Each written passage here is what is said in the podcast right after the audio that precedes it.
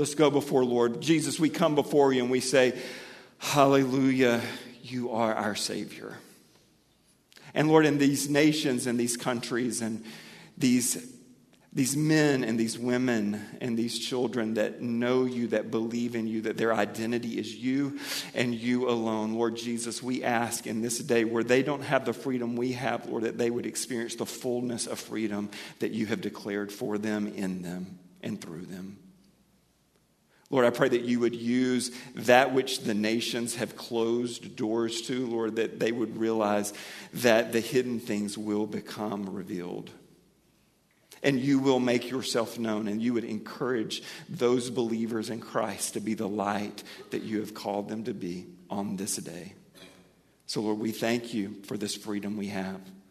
Lord, it is glorious. It is incredible that we can declare with abandon exclamation points this morning. But Lord, may that not be forfeited because of something that's in our heart that doesn't scream as loud. May we not say with our lips what we do not believe in our heart. So on this day, we allow you and desire for you to stand firm and strong as not only the Savior of this world, but the Savior of our life. In the name of Jesus, we pray. Amen. You may be seated. You may be seated as we, we start this morning. We're finishing up a really incredible section of, of Scripture. We started in chapter 4, where four parables that Jesus taught, that he taught them, and basically the response of the people went, What? they didn't quite get it. And especially on that first parable, he in detail explained what the parable meant.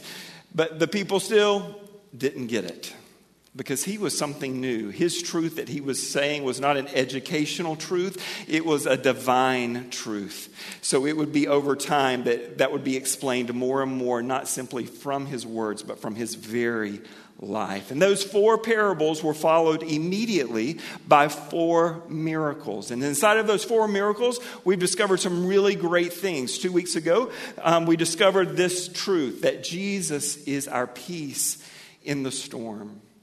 And what an incredible truth to know that on those waters of Galilee, Jesus sat in that boat with his disciples, and with simply saying, Peace, be still, that nature obeyed him. Why did nature obey him? Because he was the creator of. The creation obeys its creator. And that's exactly what happened. Last week, we were able to see this truth Jesus is our freedom from every captivity. With Jesus saying to the legions of demons that filled a man, when he said, Come out of the man, you unclean spirits, spirit, the man walked away in a newfound freedom found in Jesus.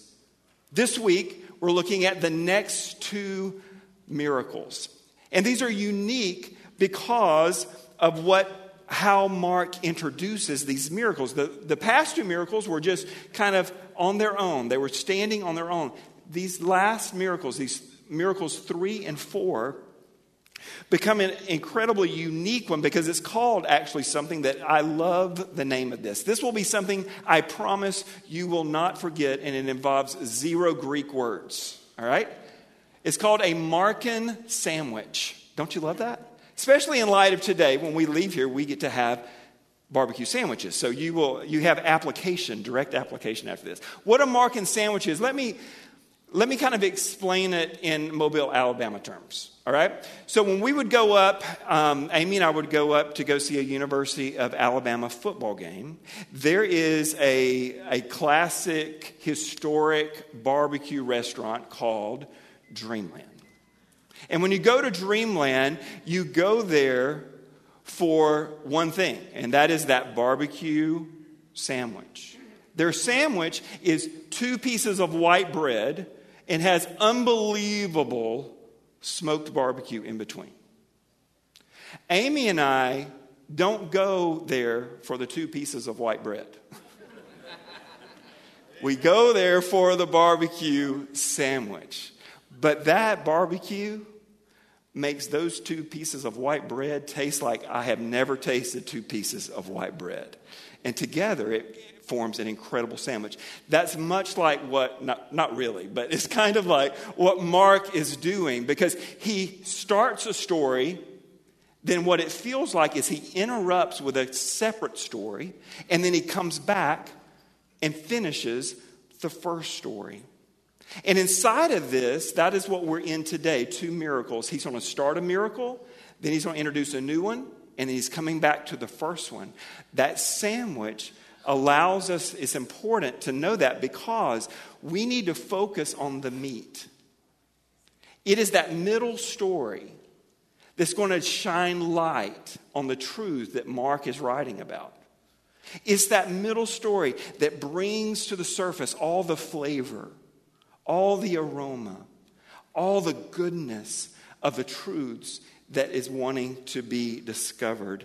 And so today we're going to tackle that and we're going to embrace that and enjoy a Markan sandwich. All right? So I want to invite um, Richard and Anne Marie to come up and they're going to lead us in reading God's word this morning. It's Mark chapter 4, I mean, chapter 5, verses 21 through 43.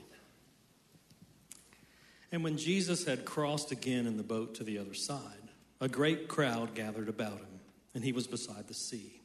Then came one of the rulers of the synagogue, Jairus by name, and seeing him, he fell at his feet and implored him earnestly, saying, My little daughter is at the point of death. Come and lay your hands on her, so that she may be made well and live. And he went with him. And a great crowd followed him and thronged about him. And there was a woman who had a discharge of blood for 12 years who had suffered much under many physicians and had spent all that she had and was no better, but rather grew worse. She had heard the reports about Jesus and came up behind him in the crowd and touched his garment. For she said, If I touch even his garments, I will be made well. And immediately the flow of blood dried up, and she felt in her body that she was healed of her disease. And Jesus, perceiving in himself that power had gone out from him, immediately turned about in the crowd and said, Who touched my garments? And his disciples said to him, You see the crowd pressing around you, and yet you say, Who touched me? And he looked around to see who had done it. But the woman, knowing what had happened to her, came in fear and trembling and fell down before him and told him the whole truth. And he said to her, Daughter, your faith has made you well. Go in peace and be healed of your disease. While he was still speaking, there came from the ruler's house some who said, Your daughter is dead. Why trouble the teacher any further? But overhearing what they said, Jesus said to the ruler of the synagogue, Do not fear, only believe. And he allowed no one to follow him except Peter and James and John, the brother of James. They came to the house of the ruler of the synagogue, and Jesus saw a commotion, people weeping and wailing loudly. And when he had entered, he said to them, Why are you making a commotion and weeping? The child is not dead, but sleeping. And they laughed at him. But he put them all outside and took the child's father and mother and those who were with him and went in where the child was. Taking her by the hand, he said to her, Talitha which means, Little girl, I say to you, arise. And immediately the girl got up and began walking, for she was 12 years of age. And they were immediately overcome with amazement. And he strictly charged them that no one should know this. And he told them to give her something to eat. Thank you. Can it start to surface itself how that middle section is not a simple interruption? It's the main event. It is from this section that we can learn the incredibly deep and rich truths that are before us. It's this woman's story that shines a bright light on how faith in Jesus is our hope of salvation. These are real people. Oftentimes, when we're in God's Word, it's just another story. No, these are, these are real people. So let's meet these real people. Let's start. It gives us some incredible information so we can get to know them before we can understand even more of their story. The first one we want to meet is what is like one of the main characters in the story in that middle section. It's the woman. The woman who touched his garment. In Mark 5 25 through 7 is an interesting thing because this is where I get really nerdy and geeky. It's the longest sentence in the Gospel of Mark. This woman. The longest sentence in the Gospel of Mark. And it's made in it's created and written in an incredibly unique way. It is made of seven participle phrases. For those who know what participle means, you're welcome, all right? For those that don't, just concentrate on seven phrases. Seven phrases. When I say the number seven, what does that mean to you? Perfection, complete. So every one of the seven, I'm reading that in terms of going fully complete. And it starts with the first one who had a discharge of blood for 12 years. She was considered ritually unclean, completely unclean, meaning she was isolated for relationships for 12 years. She was excluded from religious activity of any sort for 12 years. Second phrase, who had suffered much under many physicians. Her story would have been known among the community as she went from physician to physician to physician, trying desperately to find a hope, but hope seemed to be gone. And no doubt that this woman would have been taken advantage of greatly more and more, knowing there was no cure for it, they still welcomed her in her door and took her money and her resources time after time after time. Third phrase who spent all she had?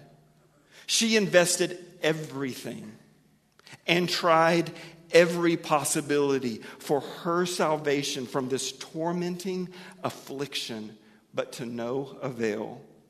And it wasn't just that. Phrase number four, who was no better. Phrase number five, who had gotten worse.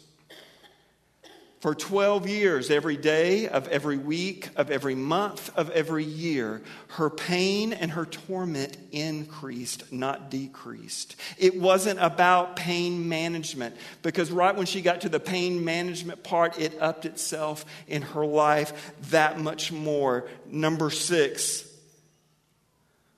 who had heard the reports of Jesus. Good seed scattered out. And it had been sown by the good sower. She hears about Jesus. And her ears heard about Jesus. That word hear there is not about um, understanding, it was simply about hearing. So the question is would she hear now in faith? Number seven, who came up behind him in the crowd? Yes, because what does faith do?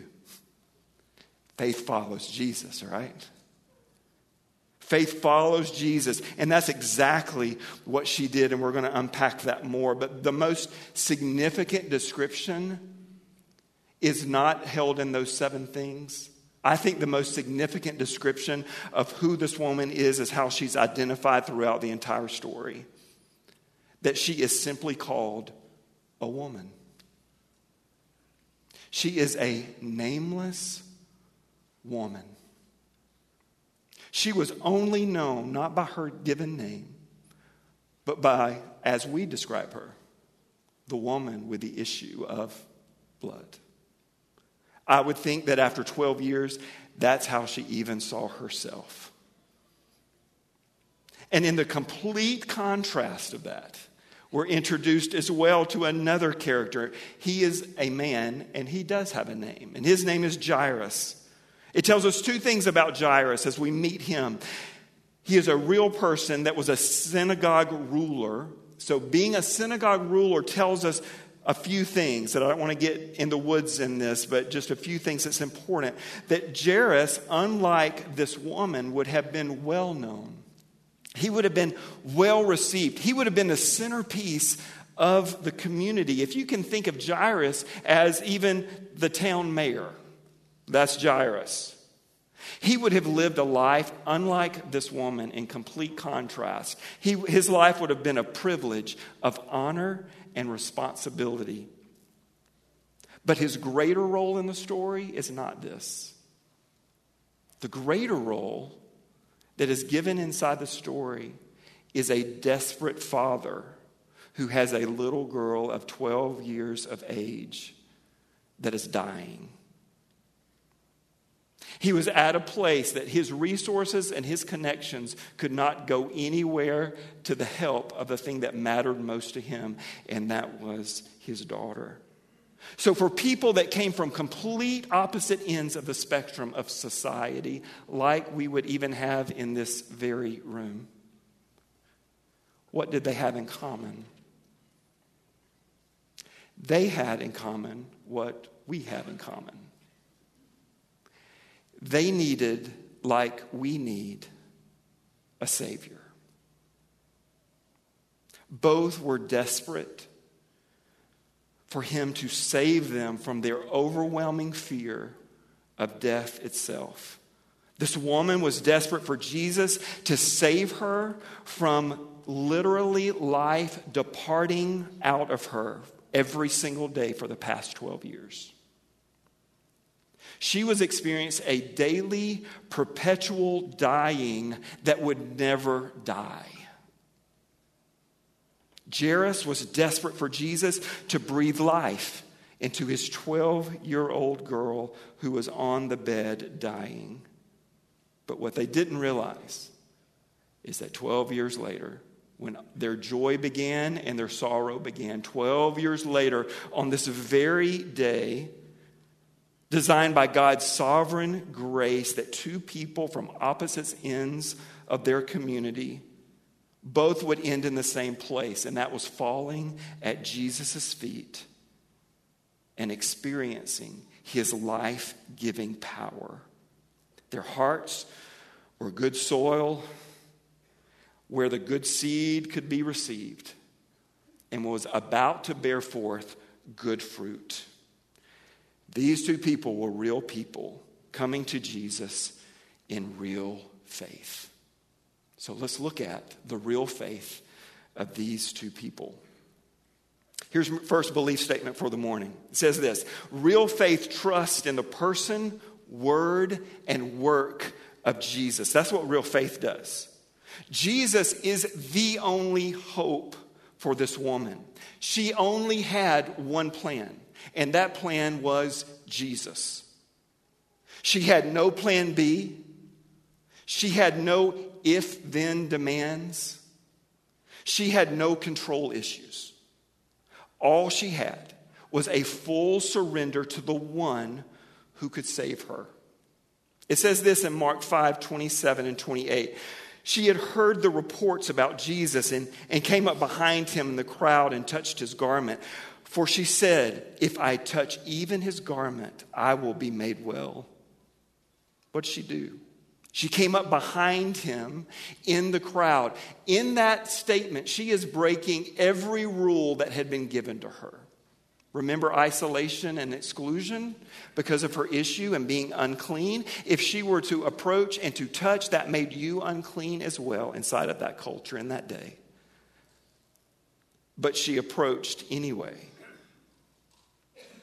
She broke that rule and that required isolation. Why? Because faith runs to, it doesn't run away from Jesus.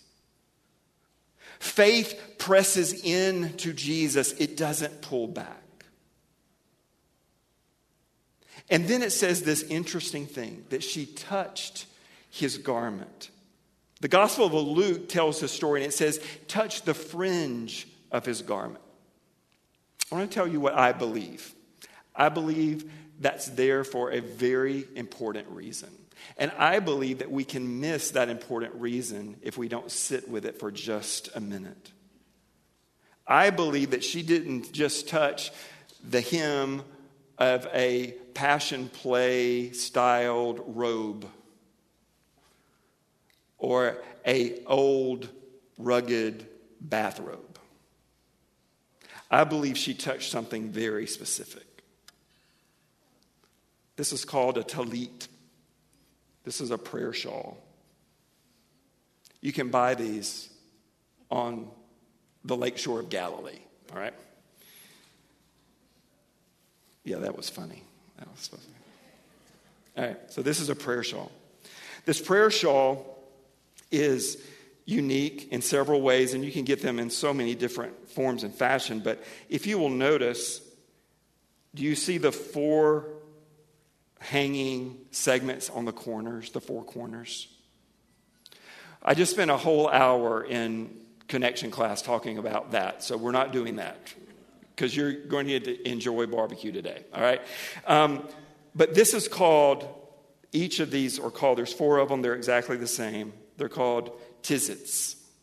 T Z I T, T Z I T. We're called tzitzits.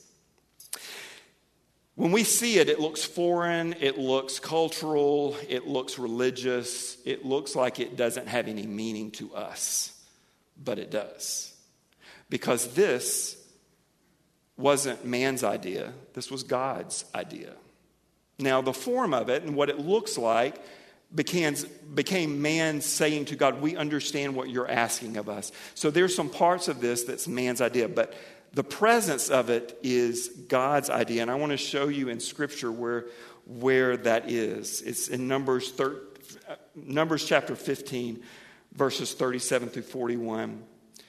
This is after, the context is important because this is after um, the children of Israel went out to spy the land, the promised land. They spent, sent 12 spies, and 10 of them came back and went, There is no way we can do that.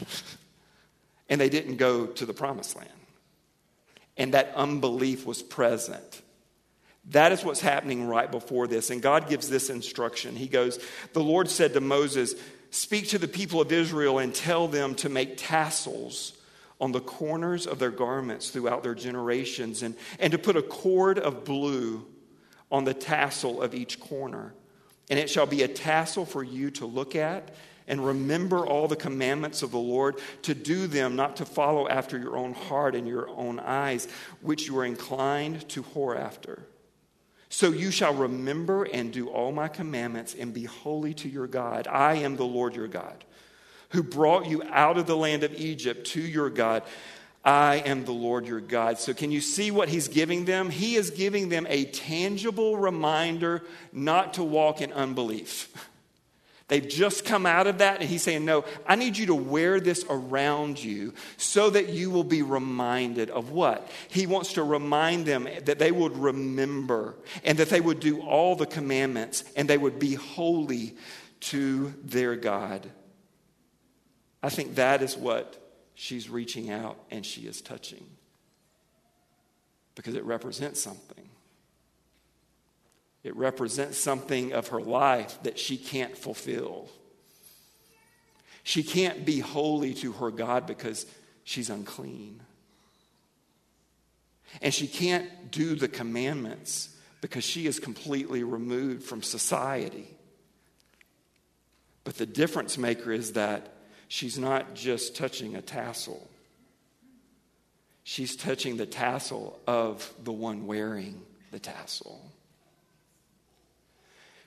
That last sentence says, I am the Lord your God who brought you out of the land of Egypt to be your God. I am the Lord your God. I think she's touching that thing and saying, Lord, will you bring me again out of Egypt? my own prison for 12 years. You did it for us. Will you do it for me? And I believe that you, Jesus, are the Son of God. I believe that you are the one that can. And so I believe. I believe this woman is at the point of fully trusting because she is at the end of everything. And she is at that point of fully trusting with everything that she has in the person and in the word and in the work of Jesus as the Son of God. Which leads us to the second belief statement. Real faith believes Christ is the hope of salvation. Both this woman and Jairus hope for the same thing to be made well Look at those verses. They say that. The woman said in her heart in Mark 5 28, for she said, If I touch even his garment, I will be made well. Jairus pleads with Jesus. Mark 5 23. He, Jairus, implored him, Jesus earnestly saying, My little daughter is at the point of death. Come and lay your hand on her so that she may be made well and live. That phrase, be made well, is actually one Greek word. And that you knew you had to have a Greek word today, all right? And that Greek word is a really easy one. It's sozo. And that word means to save, to deliver, to rescue. This phrase is what they are appealing to Jesus as, as Savior. They are not asking, like we often do, for Jesus to fix a problem or improve a situation. They are far beyond that. They are pleading with Jesus to give them something that only He can give, and that is life where there is death. They are laying down their lives before Him, and they're asking for resurrection power. That is real faith.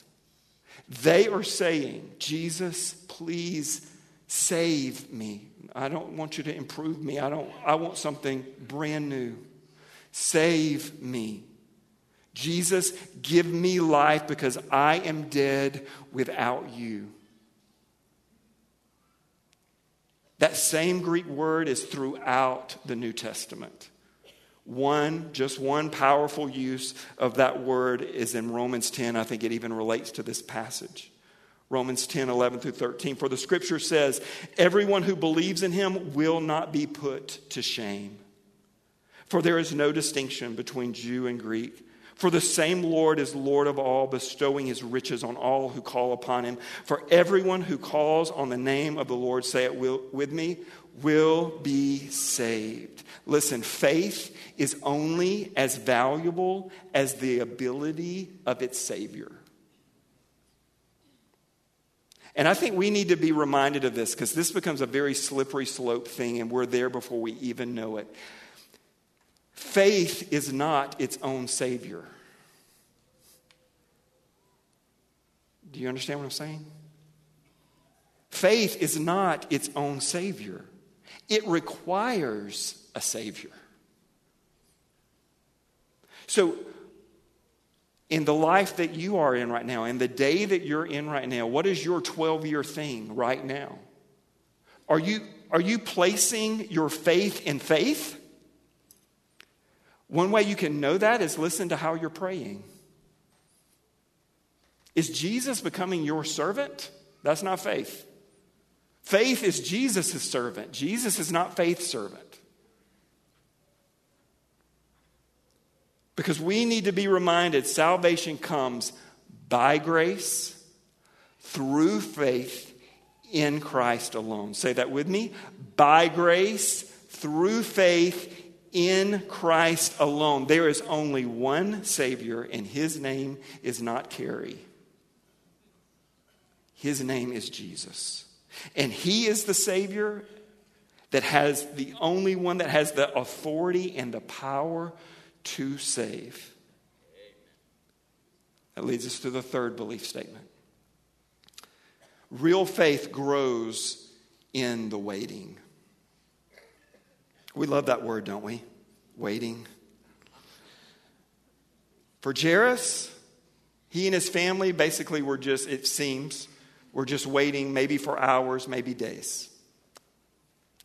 But this lady, this woman, she is waiting 12 years.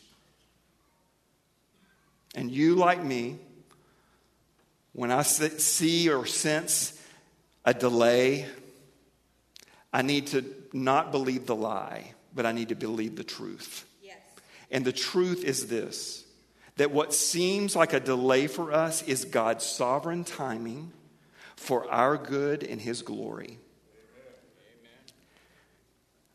I love a verse in this passage that I did not see until yesterday because it is so small, it seems so insignificant, but it is Mark 5, verse 24. And it simply says this And he went with him. It begs the question who went with who? Well, I'll tell you. After Jairus falls on his knees and implores with Jesus to save his daughter's life, what did Jairus do next? He went with him. What does faith do? It follows Jesus. Jairus followed Jesus. And so when it feels like Jesus is delaying his answer or work, do what Jairus did follow Jesus. Why? Because Jairus, Jesus knew what Jairus' faith needed. And he knows what your faith needs. Remember that Jesus is the author and the finisher of your faith, not you. You don't get to hold the pen and script your journey of faith. Do you know what you get to do? You get to turn the page and read what's there. That's what you get to do. Look at Jairus. Look what Jesus did for Jairus' faith. Jairus needed to see and learn from the faith of this woman who touched the hem of his garment. Jairus needed to rest. He needed to rest. He has a dying daughter. He needed to learn a lesson that we need to learn, and it's the hardest lesson, maybe of all, and that is that we need to rest in the patience of faith and not live in the panic of fear. Rest in the patience of faith. Faith, if there is panic going on, it is not faith. You might be using words, you might be quoting scripture, you might be doing all that kind of stuff. But if in your heart you are panicked and you are saying it has to happen now so Jesus can just catch up with me, that is fear. That is not faith. Faith rests and it rests with a patient confidence. That doesn't mean it's easy, but it's true. Jairus' ears, listen, Jairus' ears needed to hear Jesus say to that woman, he needed to hear him say this. And he said to her, Daughter, your faith has made you well. Go in peace and be healed of your disease. Jairus' eyes needed to see Jesus do what no one else could have done and could do. But what happened was, in that situation going on, do you think Jairus' faith was decreasing or increasing? I would even say it's not increasing, it's multiplying itself in his heart. When word comes back to Jairus, which is right after this moment, that his daughter is dead, his heart now is ready to hear. The soil is good, the seed is about to be planted, and he is ready to receive it and embrace it when Jesus looks at him after he has just heard, Your daughter has died. Jesus looks at him and says, Jairus, do not fear only believe. This is what I know that in the waiting, hearing his word becomes the heart's only desire. In that waiting, faith has the opportunity to refine my heart to go this phrase that I repeat often Lord, I don't care what you say, I just need you to say. I release every expectation for what you do say. I just need you to say. Number two, in the waiting, hidden things are revealed. Those hidden things, can be fears that are layers of our heart that the Lord uses the waiting to expose those fears so that they don't reside and they don't seed themselves in such a way that bad fruit grows. But it also reveals the author and the finisher of faith. He is fully known.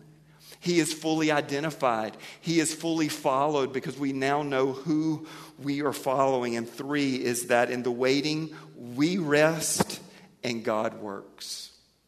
I don't know about you, but it takes me some time to get there. That's not a first response for me. I want to work. Why do I want to work? I want to work not even for the good of the situation, I just want it done. Because most situations that we're waiting on are hard. If it were good, if it was pleasant, if it was incredible, we would go, Lord, I'll wait all day. Waiting in the hard is hard, but necessary. Do I really trust God to be the Savior? Or do I really believe that He needs my help? The last one is faith begins in the waiting. Faith begins as a mustard seed and grows to its fullest maturity. We can trust Him to do that in our heart. And a big overarching statement is this real people like me and you, and like Jairus, and like this woman, real people need real faith. Why? So they can know the real Jesus.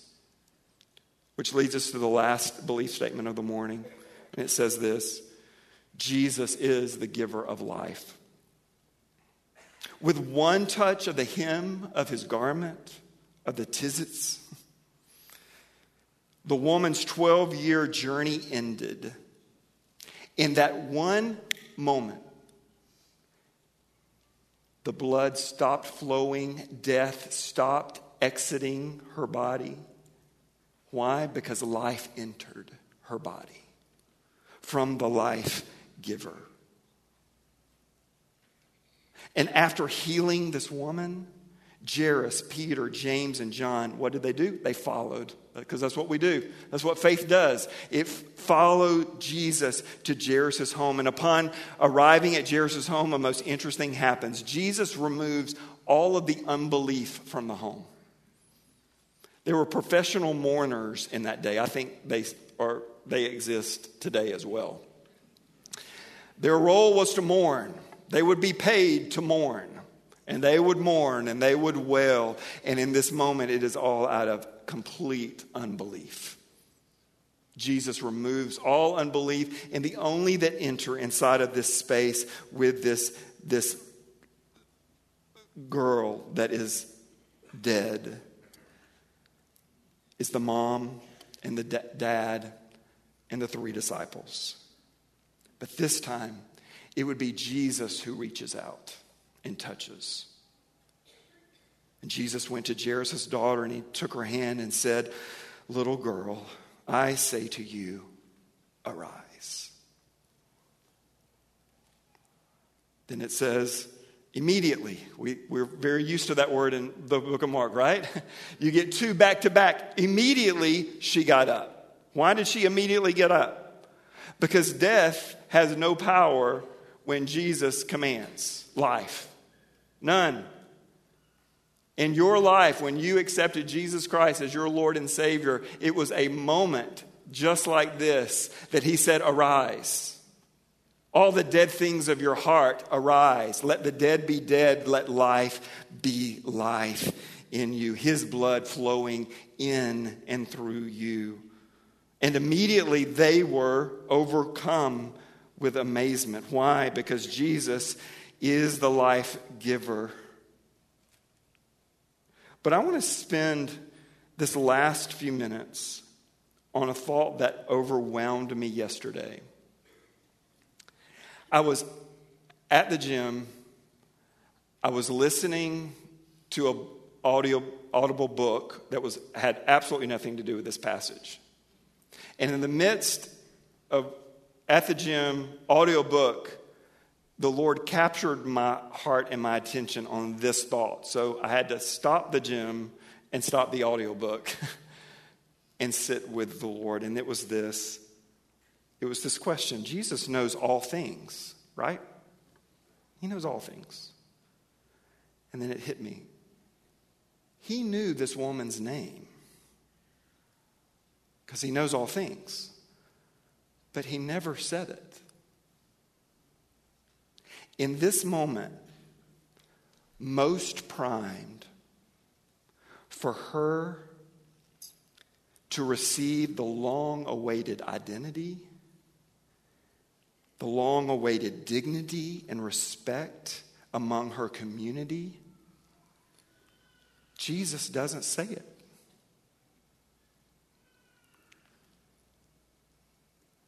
He chose something greater.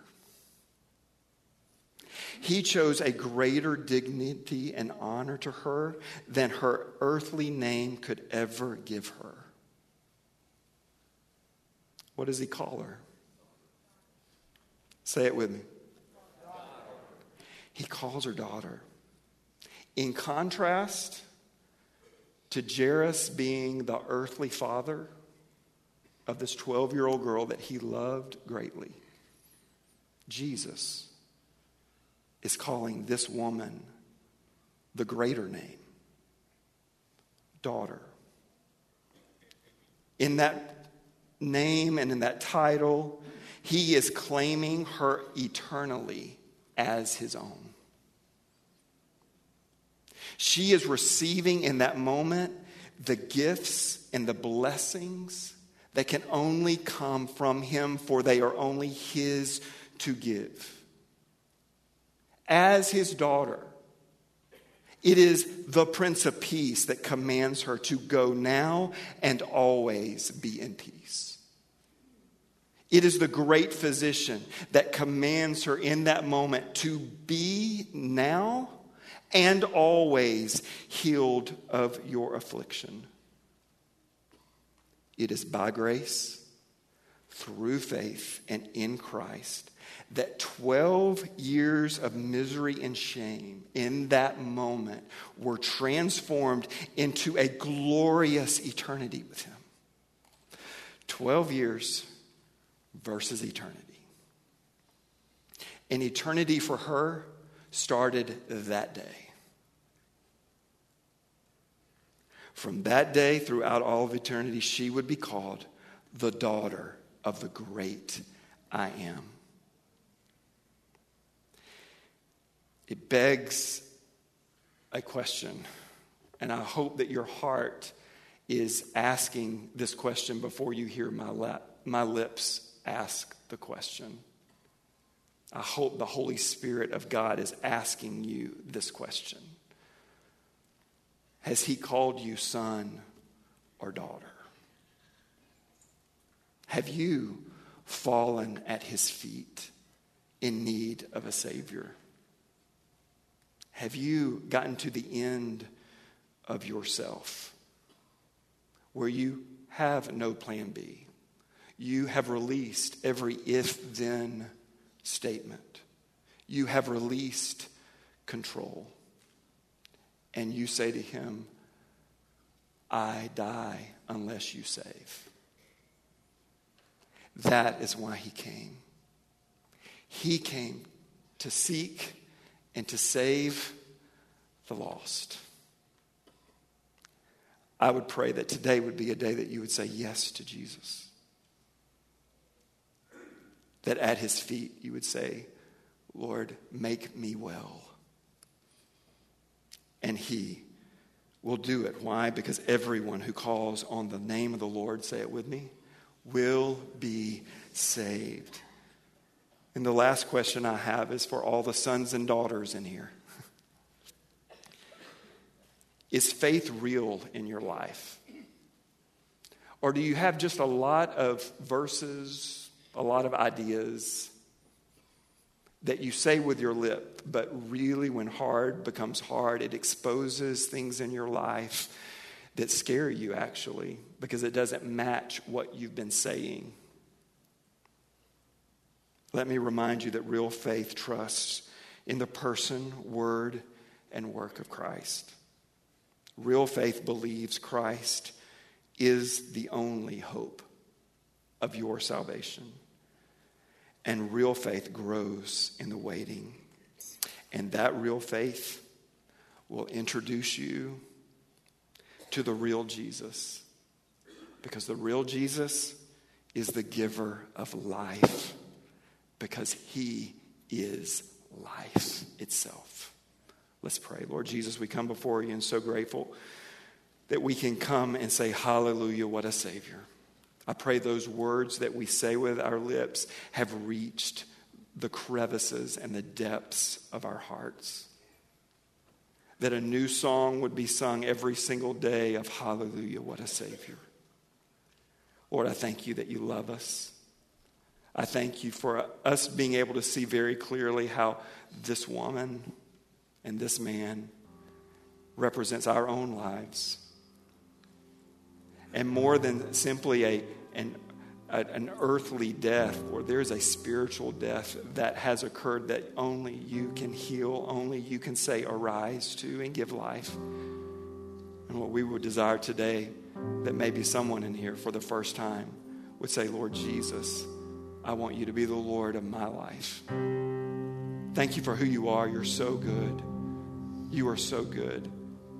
And out of that goodness, Lord, and us recognizing that, Lord, we just want to sing to you. We want to declare how good you are and how worthy you are. We want to let you take your centered place in this room of our heart and say, All glory, all honor, all praise unto you and you alone. It's in the name of Jesus we pray.